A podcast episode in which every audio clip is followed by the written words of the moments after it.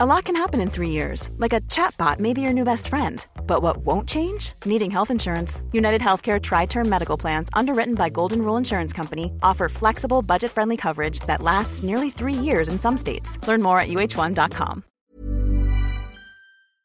The Premier League All Access podcast is proud to be brought to you by Ladbrokes. Stay ahead of all the big games in the best league in the world, the Premier League. With the latest odds, form guides, expert opinions, and more, the fans are the players at Ladbrokes.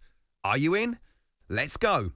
Play at ladbrokes.com, 18 plus, begambleaware.org. T's and C's apply. Hello and welcome to the final Euro Game Day podcast of the tournament from Talksport with me, Sam Matterface, European expert, Kevin Hatchard, and Alex Crook. After what was a really agonising night for England at Wembley.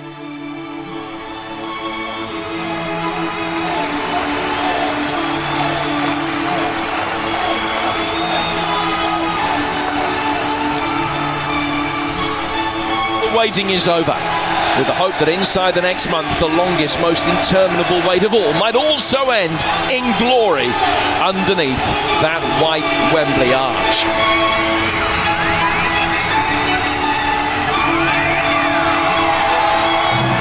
And England are off and running.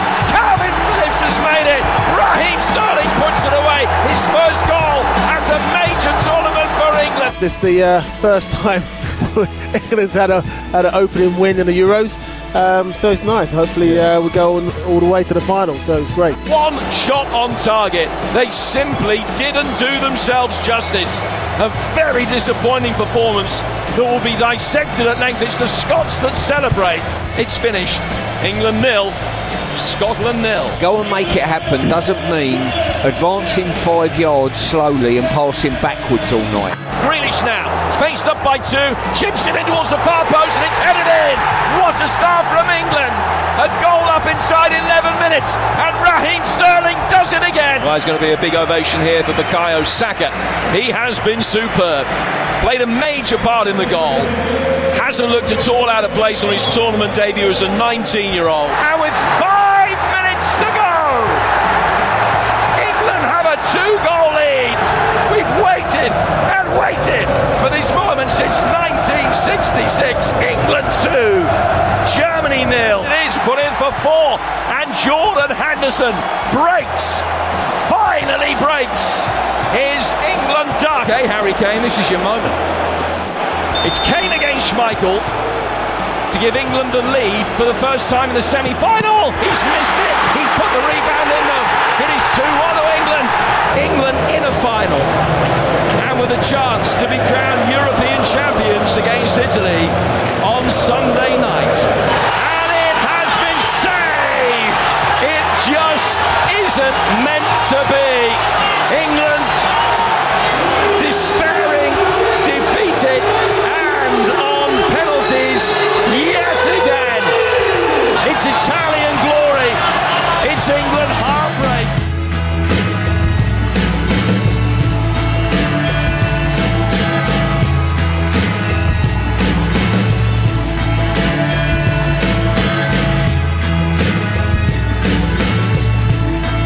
International football tournaments are ruthless, aren't they? 24 teams enter them with hopes and dreams of lifting the trophy, and 23 go home disappointed. England certainly one of those.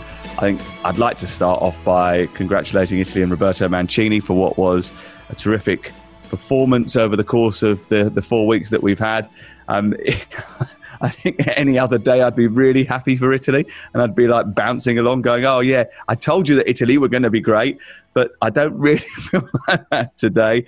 Uh, I must admit, the, the penalty shootout defeat hit me hard. I know it hit everybody else hard, mainly because I thought just I just felt really, really sorry for the boys that missed. So England end up losing a European Championship final on penalties. Now, look, I think we have to say they can hold their head up high and they should be proud of what they've achieved over the course of the last four weeks and longer, really, to be honest, because it's not something that started four weeks ago.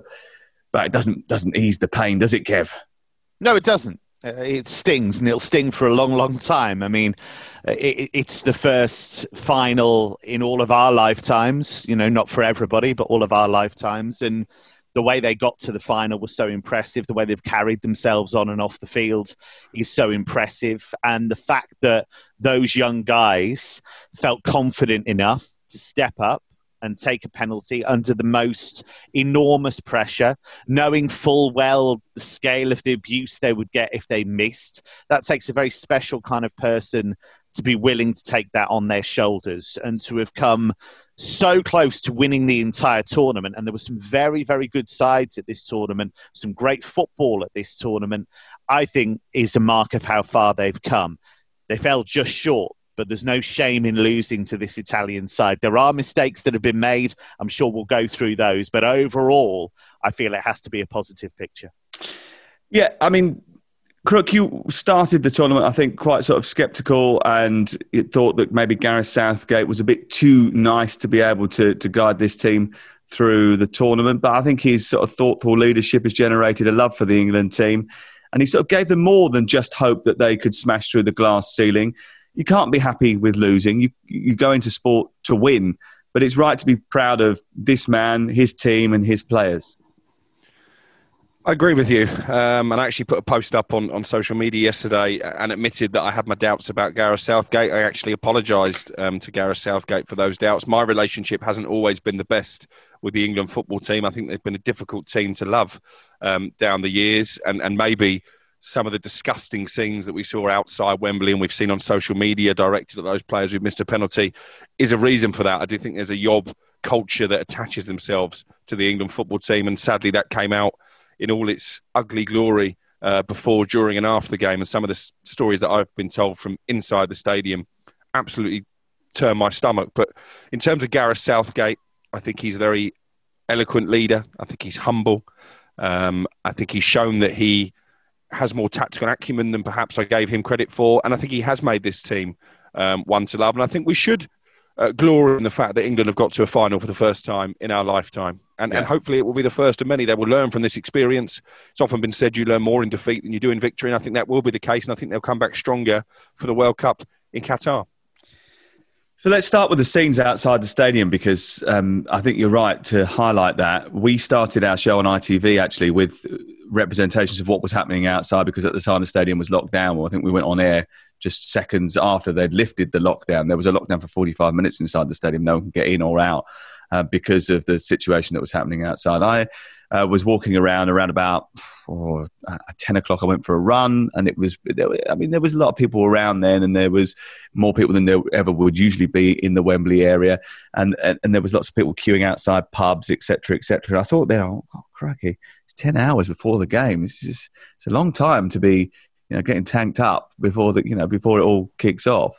Um, and then, it just sort of built slowly until there was a point actually, and I think I went into our broadcast compound around about two o'clock, and I have to walk from the west side of the stadium to the east side of the stadium to, in order to do that and walk through that that huge sort of crucible of people, which is sort of they centre around Wembley Arena and the steps that are there, and it was it was it was loud, it was boisterous, it was you know very sort of almost a bit like a festival atmosphere, really, at that point. You know, everyone was having a great time, singing, dancing. The, the, the problem with the England support, I suppose, sometimes is, is that it becomes a little bit too aggressive with the singing. You know, you can have a great sing song, but it doesn't have to be about, you know, um, the World War, for example, and killing people. It, it, I'm sure there's other things that we can sing about, but anyway, for whatever reason, that seems to be what people gravitate to. I don't know what happened outside the stadium. I've seen lots of videos, and it was really scary really scary because my wife was coming into the, the, the stadium around that time, and I was, uh, you know, an hour or two hours before kickoff, and I'm furiously texting her saying, "Where are you? Have, you got into the ground yet? Because something's going on outside. I, I just want to make sure you've got in." There's people being trampled. There were fences being picked up, thrown at stewards, stewards being knocked over. I, I mean, I don't know whether it was because people thought because the capacity was not 100%, they thought they could sneak their way in and and, and see what was going on. I know there were certain areas of the ground that was more swollen than they should have been, but I mean, it was disgraceful. It, it, it, it really ruined the pre-match atmosphere. If you compare the pre-match atmosphere to from that to the Germany game, from that to the Denmark game, and then the final. I mean, it was it was completely different. You say that, but we, we have a close mutual friend who went to the Germany game and, and he enjoyed it, but he said it was tarnished a bit by, by some of the beha- by the behaviour of some of those so-called England fans. I think this has been bubbling under. What I don't understand is the police operation and how so many ticketless fans yeah. were able to get so close to the stadium because I was in Rome, as you know, and and the stadium there was. Uh, cornered off like a ring of steel. It was the same in Glasgow. Every exit to, to Hampden Park was blocked by big uh, metal barricades. Why were so many supporters allowed to get so close to the stadium? Why were they allowed to um, converge on Wembley Way for 10 hours before kickoff? There were bottles being thrown.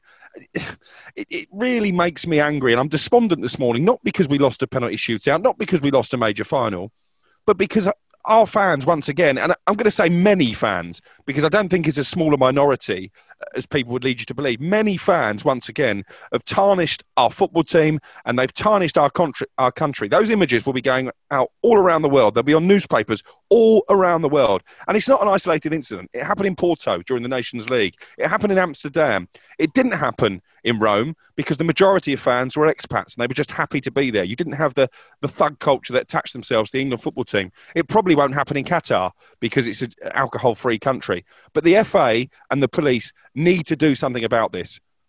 It's shameful. It is. I couldn't agree more with that. One thing that struck me was that I've been at games in Germany. That's where I cover most of my football. And I've been at Revier derbies between Schalke and Dortmund. And I've been even at smaller local rivalry, rivalries. I did a relegation playoff once between Wolfsburg and Eintracht Braunschweig in Lower Saxony. And it struck me how many police were there. And they were prepared and they were ready. And in the end, nothing happened. Now, that might have been because of the number of police that were there, but it, it felt prepared. It felt like there was a plan. Now, I'm not a policing expert, so you know they know far better than me how many police to put on the streets. But it struck me as an observer there weren't enough and they weren't deployed in the correct way. And the way that fans were able to storm into Wembley, and we know that some got in. There's no question about that. That that so, you know you you look at the anecdotal evidence. You know people got in without tickets, so there are questions to be answered. There's no question about that. Yeah, and then and the Metropolitan Police co- uh, Commissioner has got to answer them because you mentioned about the ring of steel that's put round stadiums elsewhere. Let me tell you, as someone who has covered now, I don't know, seven or eight major tournaments on site, this doesn't happen. By the way, this never happens. No one is allowed. No one is allowed to get this close to a stadium in any other country that I've been to. I went to Brazil in 2014. There's a mile exclusion zone around a stadium. So unless you live in that area, you can't. They'll put a, a fence around it, and you can't yeah. get in. You have to have a pass to get in, just into that bit, just to walk into the next zone. It's impossible. You know, I and you, there's no cars. You have to walk it. You have to walk as long as it is, however far. I remember doing it. It took hours. It was about 44 degree heat, and we had to walk all the way up to the stadium because cars weren't allowed. Um, then there was in in Lviv in 2012, similar sort of thing. All the stadiums actually in, in that uh, Ukraine and um, uh, Poland European Championships, exclusion zones. They close the roads. They close all the build, buildings and businesses in that area, so you cannot you cannot get through. I wonder whether the problem here is at Wembley is that the FA and the local council have ceded so much land around Wembley Stadium, it is impossible for them to close it down because of the number of businesses, restaurants, hotels, etc., that are within literally steps of the stadium. It's so close, it's so built up, it's almost like a little mini city in about 500 square meters. It's ridiculous the amount of building that's gone on in this small little area of London. And as a result of that, I don't think they could have closed it down. Well, that's why we won't get a major tournament based on what you've just said. We'll never there. get a major what, what? tournament again. It's, it's finished now. They're not going to get the World Cup in 2030. That's not going to happen. And nor should it, by the way. Anyway, um, I suppose we, we've sort of talked about that enough, so we should probably move on to the actual football itself because apart from that last final disappointment, we don't want to tinge the whole tournament with that sort of sadness of, of what happened yesterday. But the game itself needs looking at.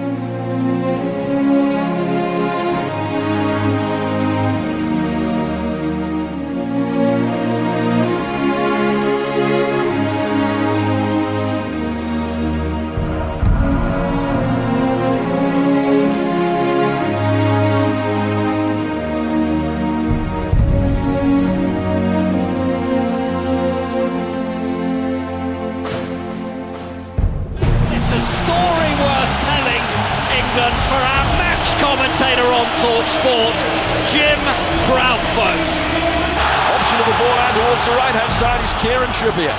Sterling darting around inside the penalty area, firing for Shaw. Oh, One minute, 55 seconds, and it's Luke Shaw that has given England the lead. Shaw roaring in at the far post, took it on, half side foot, half laces, and got it sweet as a nut on the half volley, off the goal post, and in at the far post. A fantastic start for England. Chiesa had a little nibble into the fail. Chiesa towards the edge of the box. Oh, it's just wide. That was Italy's best moment by a street. What a game we've got on our hands here. You know, it's a tactical bout between the two. It's a physical bout. It's everything you want from a major final. We're in the final. We're one 0 up, and we can, you know, not relax a little bit, but wait for that opportunity for that killer blow to knock them out. Mike Sterling inside the area. He tries. Sterling goes to the ground. Referee says no penalty immediately. Waved his arms across his body and said no. Stante with a touch. Stones. It's on the post to put it in, and it is one-one. It's Bonucci with the equalising goal. England unable to deal with the set piece. And with 90 minutes gone, we still are no closer to knowing. Extra times to come. I tell you what, where we are now, we're in Las Vegas, we're at a poker game, and you've put your house, your car, and all your money on the table head to head. And that's where this game is poised at present. It really is. Phillips has the last touch of the final, and we will go to penalties. Saka against Dollar on the left, it in! And it has been saved! It just isn't meant to be. England despairing, defeated, and on penalties yet again.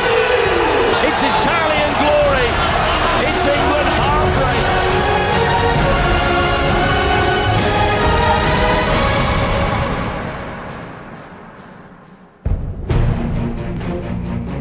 So England went out on penalties in the end, and they finished runners-up in the European Championship. Look, they've done brilliantly. Um, it's the first ever uh, European Championship final for the team. It's the first time that it's been decided on penalties since 1976. Um, they took Italy, probably the best team in the tournament. I think we can all say that right the way to the very end. And they got in front after one minute and 57 seconds, scored the fastest ever goal in a final of the European Championships. And Shawberto Carlos got it. And what a goal it was! It was brilliant. And it was a similar move, actually, to the one that um, almost opened the scoring against Croatia. I think when Phil Foden hit the post, where they was it? Oh, with Raheem still in with it. I can't remember the whole sequence of events, but it's a left-sided throw-in which opens up space in the middle of the park. Harry Kane spreads it wide, and then all of a sudden they go from one side of the pitch to the other side of the pitch, and that completely outfoxes the defence. And if you watch the right back, uh, Di Lorenzo, he gets completely sucked into the middle, and that leaves a space for Shaw. And look, you can make the overload, you can get the space at the far post. But someone's got to score it. And boy, did he score it. His first ever international goal. And it was an absolutely wonderful half volley very accomplished finish, wasn't it, from someone who isn't renowned for his uh, predatory instincts? And, they, and it, they almost unlocked them with an identical move minutes later. Again, Trippier bursting down that right hand side, got the cross in this time. Italy managed to deal with the danger. I thought at that stage that Gareth Southgate once again had got it tactically spot on with, with the, the wing backs uh, bombing forward and exploiting the weaknesses in the Italian armoury. Harry Kane dropping deep into midfield as we suspected he might well do. Uh, to allow the likes of uh, Raheem Sterling and, and, Mason Mount to bomb on. I think the only disappointment for me is that England didn't really ram home that authority in, in the first mm. half. They were the better team in the first half. If they scored a second goal, I think it would have been game over, but they didn't create any real opportunities um, to get that second goal. And then as the game wore on, uh, Italy's senior players stepped up. They used all their international experience. And we have to remember this is a very young England team but I do see it as a bit of a missed opportunity. We'll, we'll, talk about the penalties later. I do think Gareth Southgate made mistakes over the course of the evening. I think we should always view what England have done uh, against the backdrop of what Italy were able to do because England made a great start. Alex is absolutely right. You know, they the the width caused Italy all kinds of problems. So it was the right formation to start with. Mm. The goal was a perfect example of that. Trippier to Shaw, so so that worked with the wing backs. Harry Kane caused all kinds of problems dropping deep. The issue is then once Italy start to really motor in midfield. And once Jorginho can start popping those passes around, I thought Verratti was Verratti. fantastic. Absolutely sensational. That was the one. You know, getting out of those tight spaces, getting involved in challenges. Should have been booked, by the way, but, you know, he managed to get out of that. And he was aggressive with the ball, without the ball, and Chiesa started to fire. And so it's very difficult to not then get pushed back by what Italy are doing because once they control the ball in a way that they were not able to at any stage against Spain, then it's very, very difficult not to find yourself dropping deep. yeah, that's exactly what happened. But how do you stop that? At, at some point, I mean, I was watching it in the stadium, like you boys. I was, I was keeping a close eye on that midfield area because we'd highlighted it before. I was looking at the possession stats going further and further and further down, and I was thinking to myself, someone's got to get a grip here. It feels far too much like the Croatia semi final of 2018 because the tide is turning. And I think I said just before half time, the last words I say before half time are, the hard work is still to come. And I think I said just before they scored their goal, there's a sense of danger here because you could feel it. It was coming. They'd had the ball so much. They're going to create a chance. And I think by that point, Jordan Pickford had to make a couple of big saves as well. And he did brilliantly, by the way. You know, and there's been a lot of question marks over him, but he shone, I think, over the course of the tournament. I just thought they just needed Henderson a little bit early because when Henderson came onto the pitch, he actually he actually stopped Verratti from being out of play a little bit they needed his leadership skills as well because it seems churlish when we spent the whole tournament praising the character of these young players, but there weren't enough players who were being vocal for me at that, that moment in time, really trying to take a grip of proceedings. And I think there were in, in the Italian ranks, and maybe that will come with experience. It's, it's their first major final. Um, hopefully, there will be many more. But I think you're right. Henderson could have come on earlier. I think Grealish could have come on earlier as well because Mount wasn't really affecting the game um, in the second half in the same way that he managed in the first. And and the penalties concern me um, because I'm all for having five designated penalty takers. I think that's the right thing to do. I, you know, gone are the days when you come onto the pitch at the end of extra time and you say who fancies a penalty. There's much more research that goes into it now. But to bring on Rashford and Sancho cold and basically their first kick of the game was a penalty. I thought that was wrong. I think they should have come on at half time to, to, get a feel of proceedings, to get a feel of the atmosphere, and to build up a little bit of confidence. I mean, the pressure of taking a penalty in that scenario is immense anyway. And I think when you haven't really touched the ball in, in, in extra time, I think the, the pressure is just intensified. I think that was a mistake. The, the thinking certainly ended up being a bit muddled because you had Marcus Rashford at right back towards the end, and you know this is a, this is a European Championship final, so yeah. something's gone amiss there. I'm not sure about the problem with bringing a player on cold. Look, these are these are top class athletes. These are guys who are used to having that tunnel vision. They're used to having that focus. They've yeah. taken big penalties before, and that's you know, the job. Yeah, that is the job. And, and but Rashford's look, never taken a penalty like that. I mean, you compare that penalty to the one that he smashed in the top corner in Paris. You know, and the pressure in Paris was immense. Ended up getting Ole Gunnar Solskjaer the job. I think his thinking was muddled. Yeah, but hold on, hold on, hold on. His thinking might have been muddled, but the decision if you were if you were picking a penalty taker out of the England squad, would Marcus Rashford be on your list? The answer is yes. Yeah, yeah. I'm not saying he shouldn't be, but I think he should have been on the pitch earlier. But if you put him on the pitch earlier, well, who are you going to take off as a result of that? And then you're you're in a situation where you're you're in balance, which is what happened towards the end. So with 90 seconds to go, they bring on Rashford, but actually there's nowhere for him to play, so he has to play right back. Well, Sterling that, didn't take a penalty, did he? And was well, he was substituted. No, he was substituted. Oh, was he off by then? Okay, fair enough. Substituted oh, Sancho. Ultimately, they will have seen these guys in training bash in penalties left, right, and centre. They will know who the best penalty takers are. And ultimately, you look at the data and you think, okay, these are the guys I want. Rashford didn't miss by much. His oh, technique it was, a, was, it was actually a great penalty, really. Yeah, apart from he didn't put it in the net. He's trying to make he's trying to make the goalkeeper dive. Exactly. He goes yeah. the wrong way. He does that, but by doing that, you don't look at the ball. So there is an element of yeah.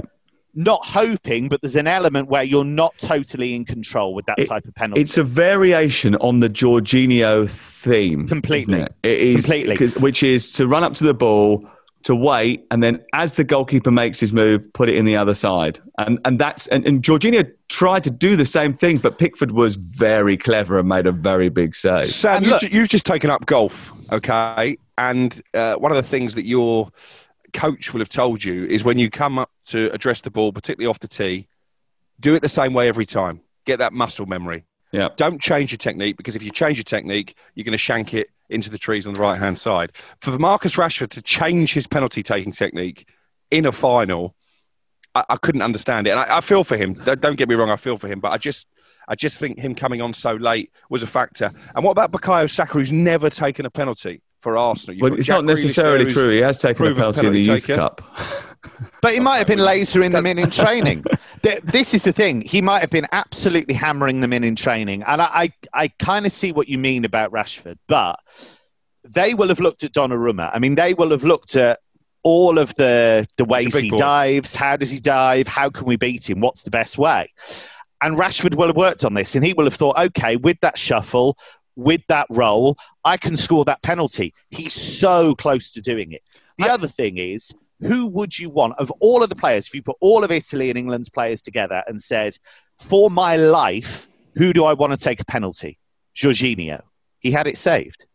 Even the best players can miss a penalty. Of course. Even I agree. older players. Look at England's history. It's littered with older players Yeah. who've missed penalties. You know, Pearce, Waddle, Batty, you name it, they've missed. But I, am don't think this is down to youth. I really I, don't. I'm surprised. I'm surprised that Bukayo Saka was taking the number five penalty out of all of them. I, I did think, why hasn't Jordan taken one? Because he, he- he's Yeah. he took one in the sh- shootout against Switzerland, and it's he, apparently, from what I understand, he, he's fantastic at leathering the ball. So, you know, and I think if he misses.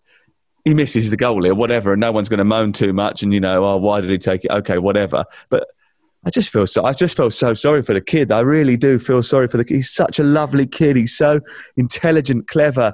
He's such a great footballer. He's going to have a brilliant career. I know he's going to have a brilliant career, but ah, it's just it was heart. It was heart wrenching to to watch him to watch him go through that last night. It really was.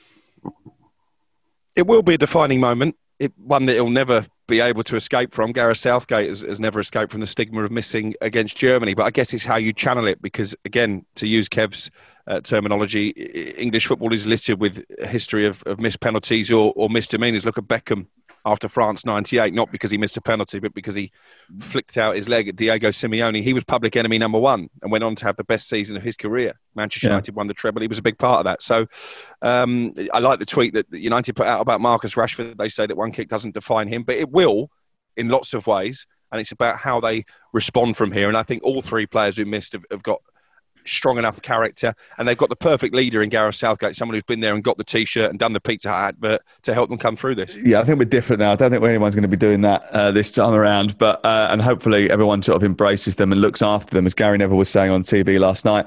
Um, Kev, should Jorginho have been sent off?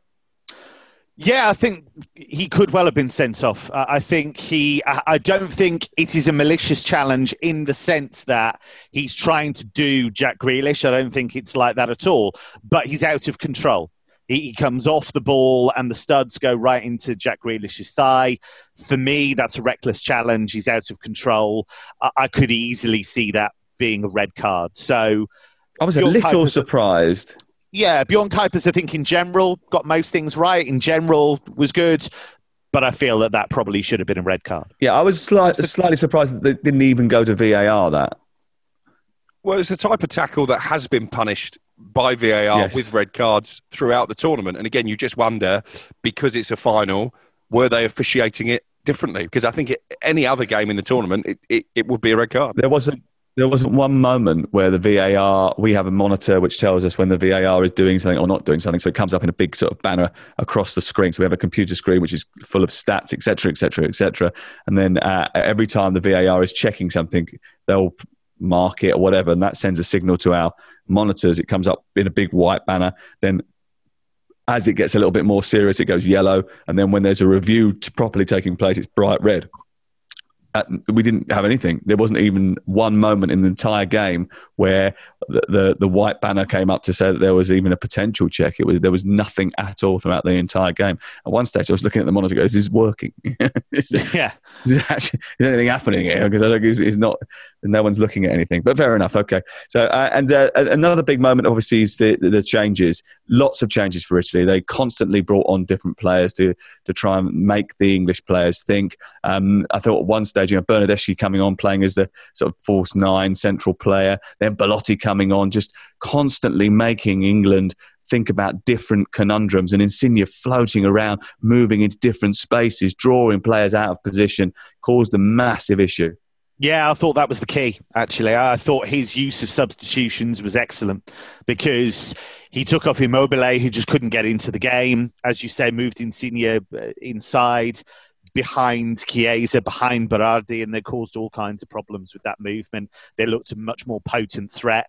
I know we've talked about Jack Grealish all the way through up until now, I think Gareth's got it right in terms of when he's brought him on as an impact sub. I'd have loved to have seen him a lot earlier because I think England were really treading water at times in that second half. And what you needed was somebody to get them higher up the pitch, somebody to carry the ball, win free kicks, give them a breather, and he would have been perfect for that. So I would have loved to have seen him come on 65, 70 minutes just to give them a different look because Roberto Mancini was constantly making adjustments to try and push the advantage when Italy had it, and you never really felt that Gareth Southgate quite did the same thing. Yeah, it was a, a, it was a real shame that uh, once England lost the momentum of the game, you just sort of almost felt it was inevitable what was going to happen. I think they did well to take them to penalties. In the end, you know, they got back into the game in extra time. There was a few chances in extra time as well that England crafted, and I thought, oh, hold on a second, there could be a. a I mean, John Stones had a brilliant chance. Donnarumma came flying out like a lunatic at one stage. And I thought, if he yeah. gets a proper touch on that, that's it. It's over. Uh, it's, it's, so small margins and, and, and situations that maybe could have been different on another day. But ultimately, you know, I think I, we're pretty convinced that Italy were the best team of the tournament. And congratulations to them. They've rebounded from what was a terrible, an absolutely terrible situation for them where they didn't even qualify for a World Cup. Italy didn't qualify for a World Cup. It was just like almost like sacrilegious uh, across that country that that didn't happen. They've rebounded by winning the European Championships, and the manager's done a brilliant, brilliant job. He's carried himself really well. You know, it doesn't happen like this very often. Actually, that that, that foreign managers will do interviews uh, on the eve of a game with a, a, big UK broadcaster, but they welcomed ITV. Michelle Owen, who's a friend of uh, Alex and I's, um, was welcomed to the Tottenham Hotspur training ground on Saturday where Italy were based. And they, you know, she sat down with them. She had a great time talking to Chiellini, who's a brilliant, infectious character, and Mancini as well. So, you know, it, I think they're they're a very good group as well. They're, I mean, it's more of a squad than it is a team, isn't it? You know, it's a it's a proper group of players who themselves have got a united team spirit and are all fighting for a common cause. I'm pleased for Mancini uh, because I kind of feel like he doesn't get the credit he deserves for what he achieved at, at Manchester City. Um, and he's gone on to prove what an exceptional coach he is, as you say, to pick that nation up from their knees and to go on this incredible unbeaten run, hardly conceding a goal. And the makeup of the squad is interesting as well because there's a lot of players from unfashionable clubs. Um, in Italy, which hasn't always been the way. You had to play for one of the big clubs to, to really get the chance to wear that Azzurri blue. And I think, again, he's got that uh, unity and, and that spirit, which we've talked about a lot throughout the tournament. A lot of nations have had that. And um, yeah, with, with, our English hats off, Italy were the better team in the tournament. They were the better team on the night, and, and full credit to them. The most important thing, I think, about Italy is the way it's been done, because there is this perception that Italy play safety first football, that they're a reactive team.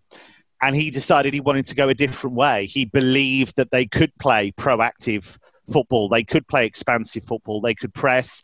They could swarm forwards.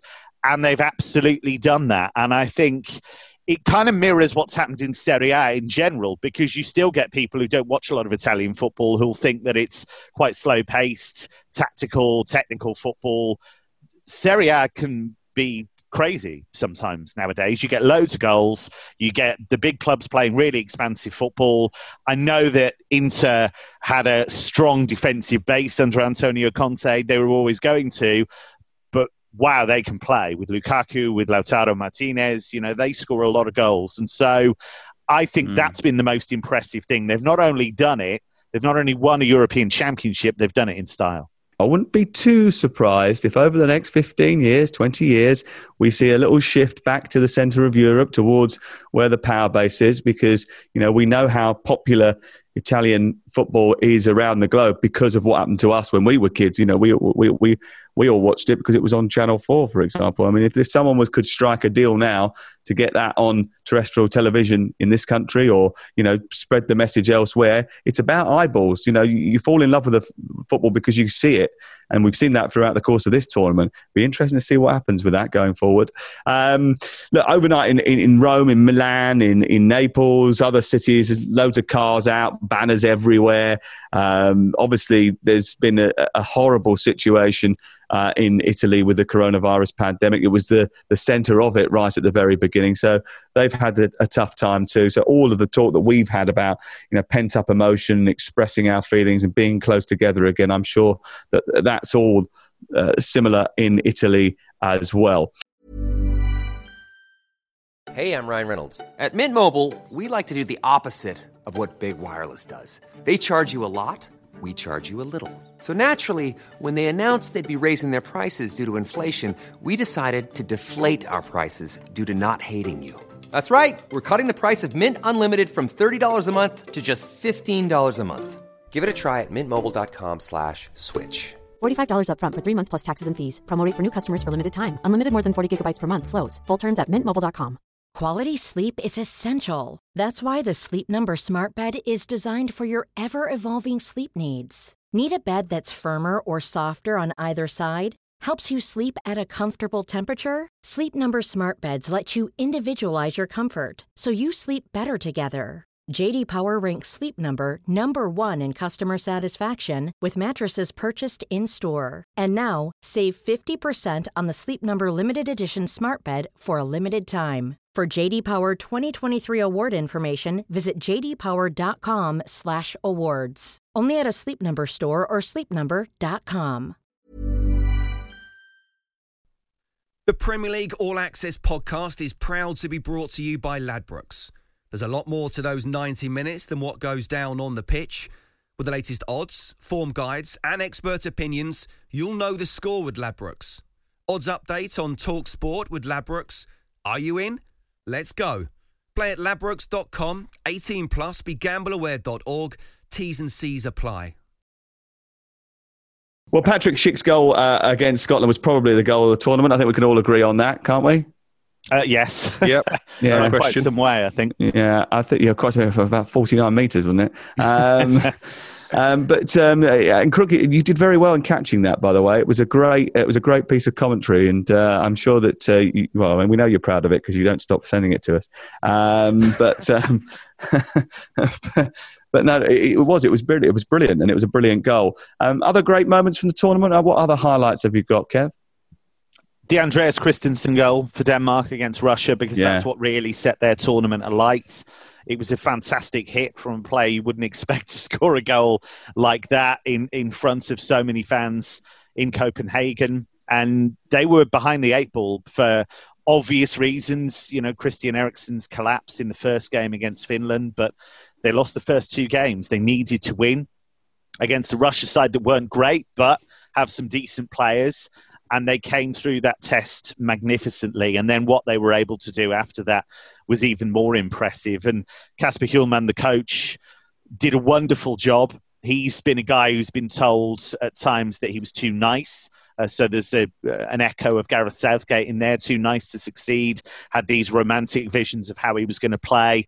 And it's great that that's been a huge success. So he's done himself proud, and the Danes did their nation proud. Crook, do you know what? I've just had the absolute summer of, of a lifetime. I think it's what we all needed. We've, we've known. We've, we've, we've, been following you. Yeah, yeah. We've seen that you've been. Uh, From out, Italian out, jails to... out with Sol Campbell, arrested in Rome, quarantine in England, uh, out on the golf course with Jim White and uh, Chris Iwelumo, an honorary Scot, boogieing like you can't believe, eating haggis, and deep fried Mars fantastic. bars. It's been terrible for you, yeah. Have you done any work? have you done any work? Gonna, yeah, have you done I was any work? Say, on, on, the pitch, I feel quite privileged as well because I did have the, the Patrick Schick goal, as you say, one of the, the, the goals of the tournament. And one of the games of the tournament, the maddest 10 minutes of the tournament, arguably, um, between Spain and Croatia. Croatia scoring mm. twice late on to take that game into extra time. That was just one of those games where you fold your notepad. You don't need your preparation because the football just does the talking. It doesn't matter how many stats you've prepared for, how much you know about the players. Just let the football do the talking. So that was a, a big privilege for me. I feel quite attached to the Denmark story, having commentated the game where Christian Eriksen collapsed, and that was a horrendous experience in the way that they galvanised themselves. Thankfully, he's on the road to recovery. I think that will be something that we will remember forever.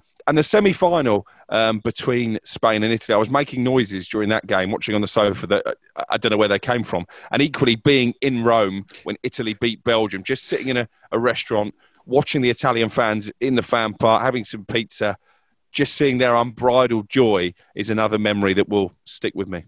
What's really interesting, I think, about this tournament is we went into it talking about some individuals, Kylian Mbappe, Cristiano Ronaldo, you know, world stars, guys who quite rightly are lauded.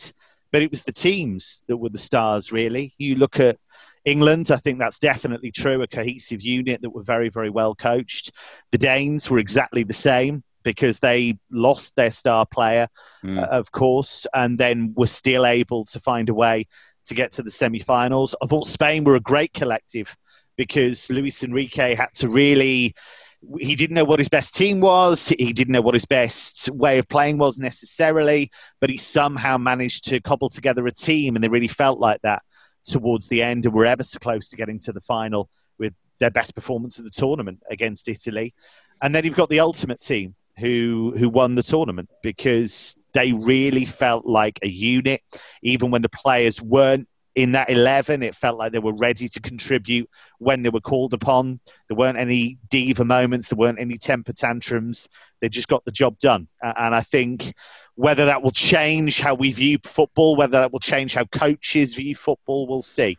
But I thought it was a triumph of the collective over the individual. Yeah, and the triumph for tactical coaching and real nous and study and, and, and belief in in in systems and, and, and patterns of play rather than sort of rather basic sort of up and at them. You know, let's get arm round people and try and rev it up and throw on attacking players. Everything was a lot more thoughtful, and the football was a little bit more intelligent. I thought over the course of uh, of the four weeks that we've had, and I think nothing more. Uh, identifies that than the semi-final between Italy and, and Spain, where you know, Luis Enrique plays a rather odd system actually in the first sort of half an hour, and he's got the ball. He can do whatever he wants with it, but he can't finish it off, and then he has to make a change. They go behind. He then has to construct a way of getting back into the game. Brilliant. And, and, and Italy, let's be honest, they used all of that collective mentality, that real strength of character to just hang on to the penalty shootout because they were the second best team in that particular match against Spain. You know, it's interesting. You know, Spain over the course of um, the tournament, I think they had so much possession. It was it was untrue. There was games where they had seventy percent possession against Italy. They had seventy five, I think, against um, who was it against uh, Sweden? I think seventy five. I know at one stage it was eighty five, but actually over the whole match it was seventy five.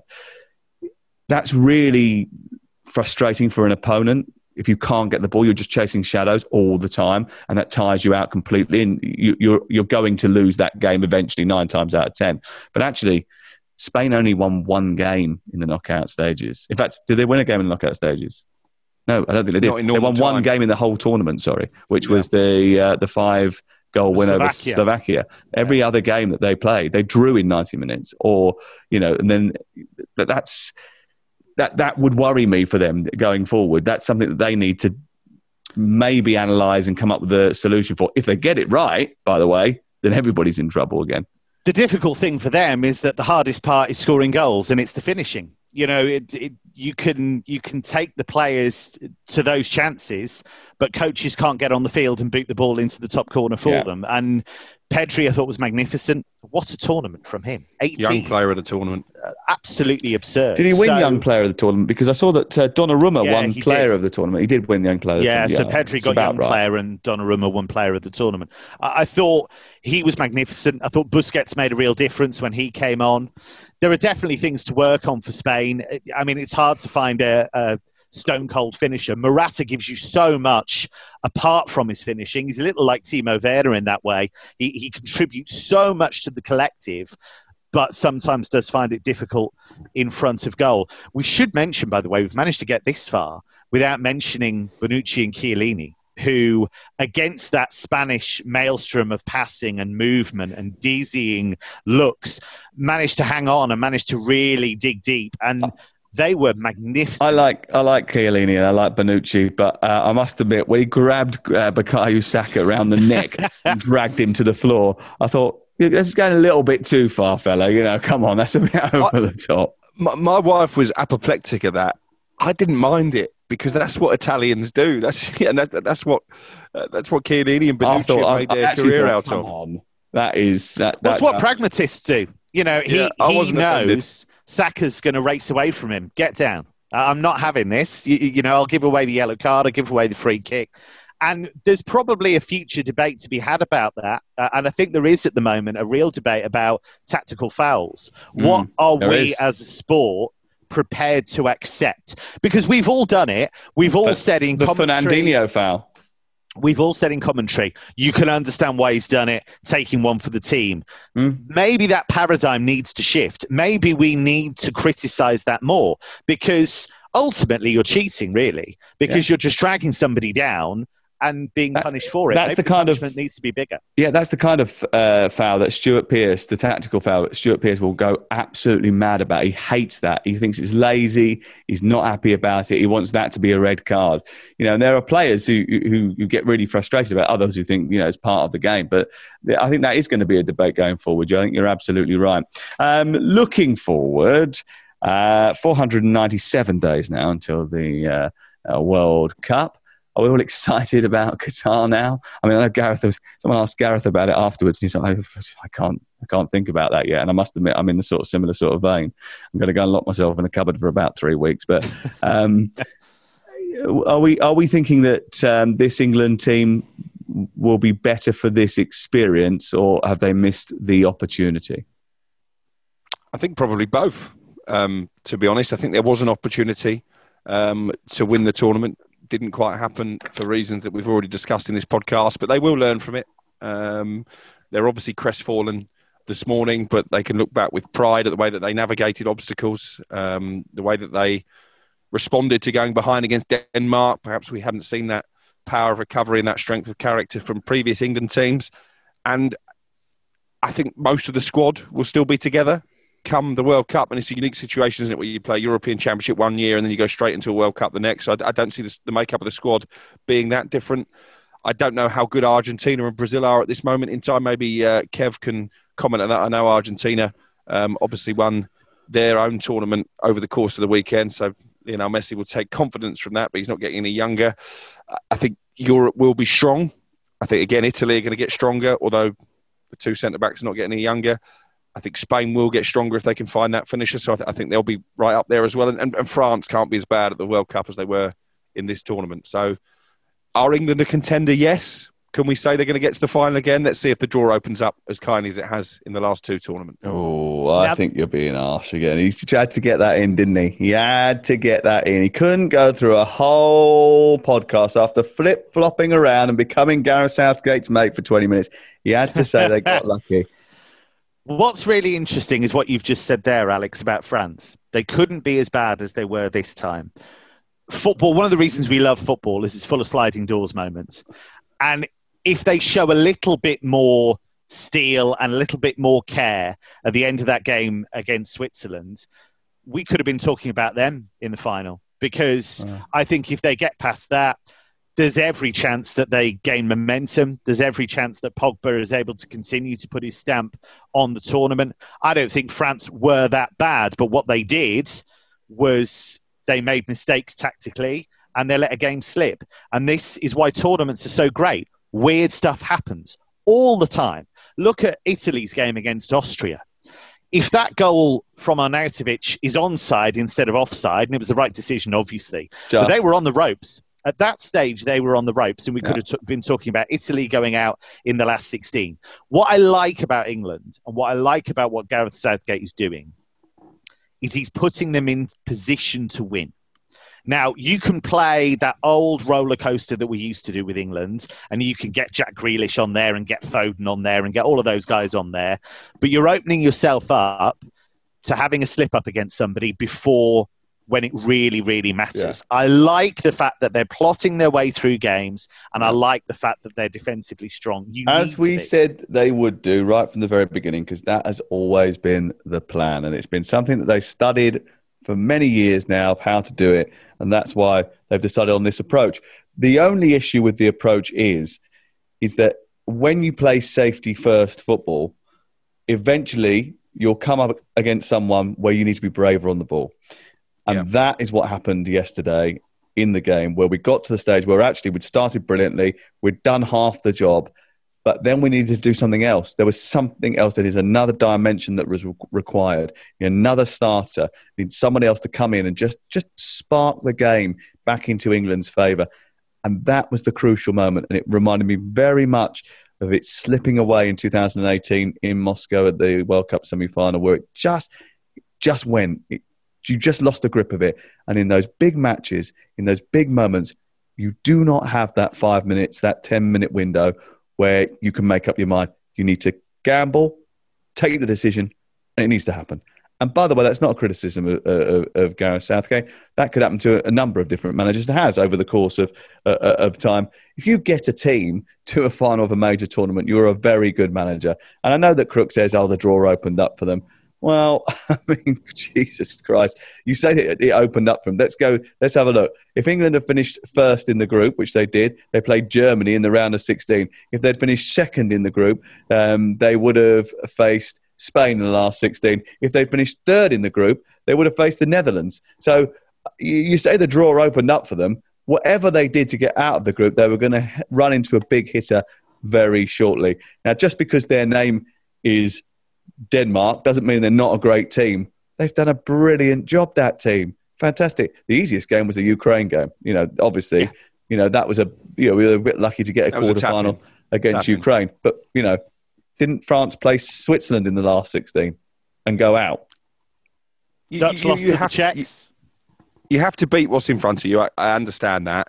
But I think in the World Cup, and again here, clearly England were on the better half of the draw. And you mentioned Germany. Yes, there's some good individuals, but as a, a collective, uh, Kev's talked about that a lot. They were all at sea, Germany, and they have been under under Joachim Löw for, for some time now. So it, it, you still have to beat them, and they laid that go, goes to rest. I don't think they'll have it as easy at the World Cup as they have in this tournament. Take nothing away. It's still a fantastic achievement, and I've, I've said Gareth Southgate has got most of the big tactical decisions right but the draw was favourable. What I hope going forward as well is that away from the football, we've actually seen a group of young men we can be proud of uh, as a, as an England team. And the work that many of those guys are doing, have done in our community, the work that Marcus Rashford's done in tackling food poverty and inequality, the taking of the knee, which I know has been divisive, but the reaction to those guys missing the penalties shows why they have to do it, why they have to continue to fight against racism and discrimination. And that fight will continue. And these are very socially responsible young guys who want to use their platform, who want to spread what is a positive message. And we need that in this country. We need that positivity. We need that sense of looking after each other. And I sense that these are guys who really want to use their platform positively for change. And I hope that they're supported in that. And I hope they continue to do that because it's going to be a hard fight. It's always going to be a hard fight.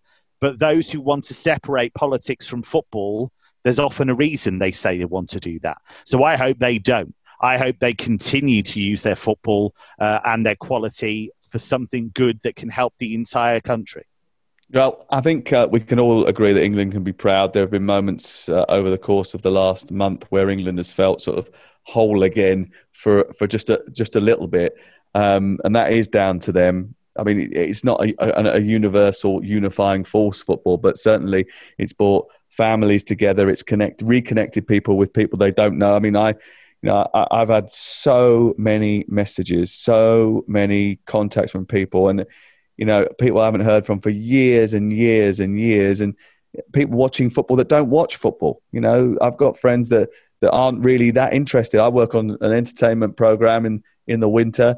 The, some of the producers that work on that show would never even batter an eyelid uh, at watching watching a football match. But they yesterday were were excited. Wednesday night last week they were excited. They, they they wanted to be a part of it, and I think that's what it's about. It's about lighting the fires in people that aren't usually touched by football. It's grabbing one or two kids that maybe haven't fallen in love with the game yet. Hopefully, that's happened over the course of the last month, and hopefully that going forward, we'll all enjoy the benefits of that in the Premier League, and you know, with players coming through and kids getting out and playing the game uh, again as we open up society a little bit more. I think obviously now everything will turn transfers will become the focus and preparation for the new season will become the focus. Crookie, you've had a week off in your in your house quarantining. You you can get on with that now. That's fine. You just you, you just you you just crack on. Um, but I, have had a, a really great tournament. It's been great fun to do the job I do, and I'm really lucky to be able to do it, and I've enjoyed it. I know that you guys have uh, have been uh, enjoying what you've been up to as well. I know Kev, you've been very busy, and so have you, Crook.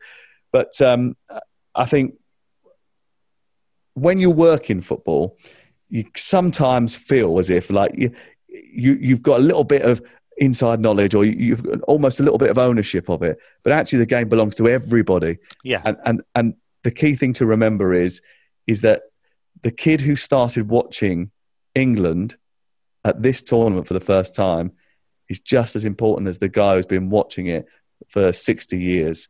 And the ability to bring those people together is not a small thing. It's a massive, massive achievement. So, congratulations to Gareth and to the players.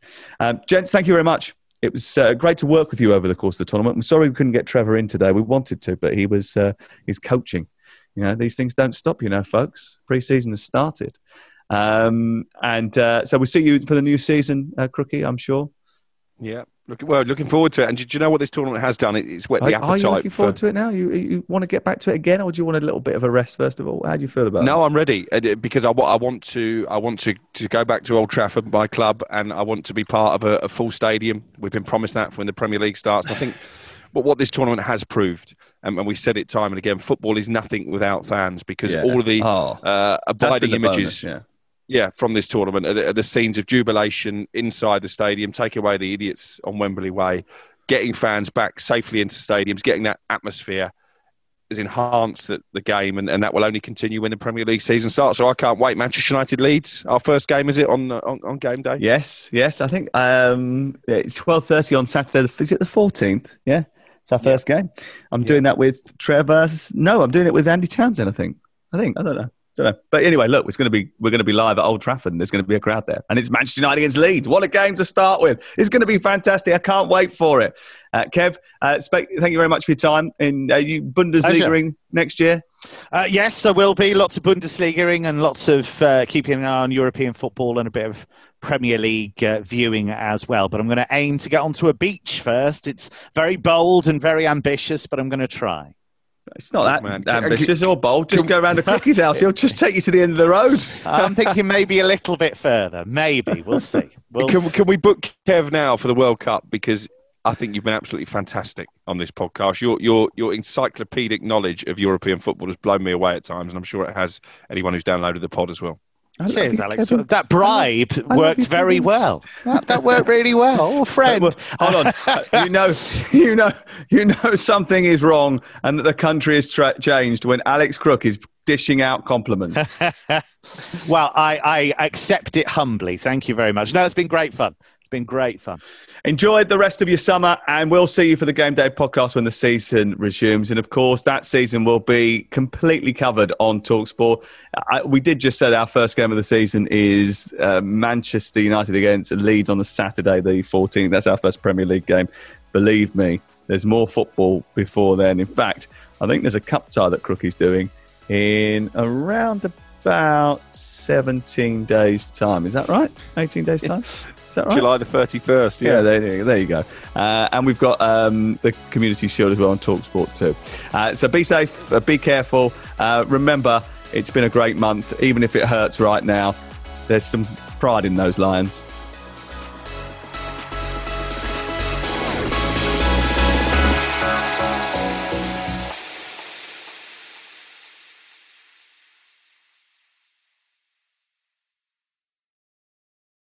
The Premier League All Access podcast is proud to be brought to you by Ladbrokes. The latest odds, we set them. Form guides, we've got them. Expert opinions, we share them. The best fans in the world deserve the best. Be matchday ready before the whistle blows with Ladbrokes. Odds update on Talk Sport with Ladbrokes. Are you in? Let's go. Play at ladbrokes.com. 18 plus. Be BeGambleAware.org. T's and C's apply. Hi, I'm Daniel, founder of Pretty Litter. Did you know cats tend to hide symptoms of sickness and pain? I learned this the hard way after losing my cat, Gingy. So I created Pretty Litter, a health monitoring litter that helps detect early signs of illness by changing colors, saving you money and potentially your cat's life. Pretty Litter is veterinarian developed, and it's the easiest way to keep tabs on your fur baby's health right at home. Go to prettylitter.com and use code ACAST for 20% off your first order and a free cat toy. Terms and conditions apply. See site for details.